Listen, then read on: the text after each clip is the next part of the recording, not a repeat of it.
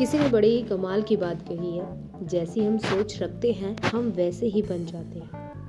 नमस्कार दोस्तों, मेरा नाम है आभा और आप सुन रहे हैं मेरा पॉडकास्ट आज दोस्तों, आज के इस एपिसोड में हम सुनेंगे भगवान बुद्ध की और एक बहुत ही गरीब व्यक्ति के बीच की कहानी। ये कहानी हमें बहुत कुछ सिखाएगी कि कैसे गरीब होना सिर्फ़ मन का एक भ्रम है। एक्चुअल में निर्धनता और गरीबी कुछ है ही नहीं।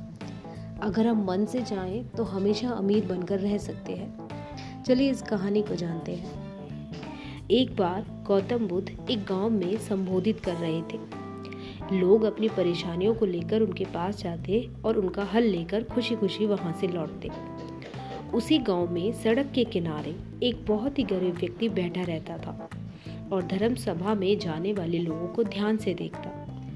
उसे बड़ा आश्चर्य होता कि लोग अंदर तो दुखी चेहरा लेकर जाते हैं, लेकिन जब वापस आते हैं तो बड़ी प्रसन्नता उनके चेहरे पर दिखाई देती है।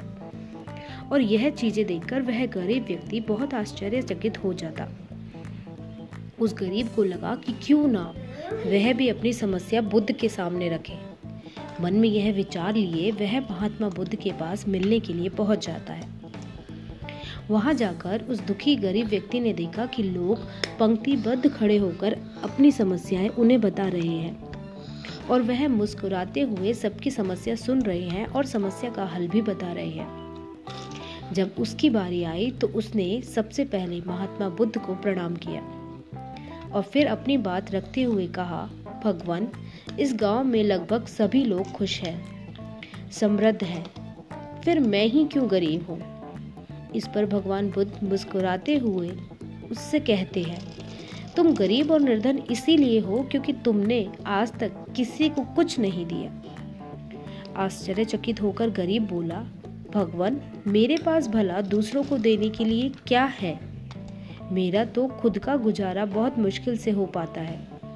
लोगों से भीख मांगकर मैं अपना पेट भरता हूँ। इस पर भगवान कुछ देर शांत रहे और फिर बोले तुम बहुत अज्ञानी हो।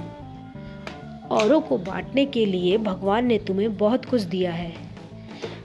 मुस्कुराहट दी है, जिससे तुम लोगों में आशा का संचार कर सकते हो। मुँह से दो मीठे शब्द बोल सकते हो और दोनों हाथों से लोगों की मदद कर सकते हो। ईश्वर ने जिसे यह तीन चीज़ें दी है, वह कभी दुखी और निर्धन नहीं हो सकता। निर्धनता का विचार आदमी के मन में होता है। और यह एक भ्रम है, इसे निकाल दो। यह सुन उस आदमी का चेहरा चमक उठा। तो दोस्तों, यह कहानी हमें सिखाती है कि दुखी और गरीबी होना एक भ्रम है, न कि वास्तविकता। जैसी हम सोच रखते हैं, हम वैसा ही बन जाते हैं। धन्यवाद।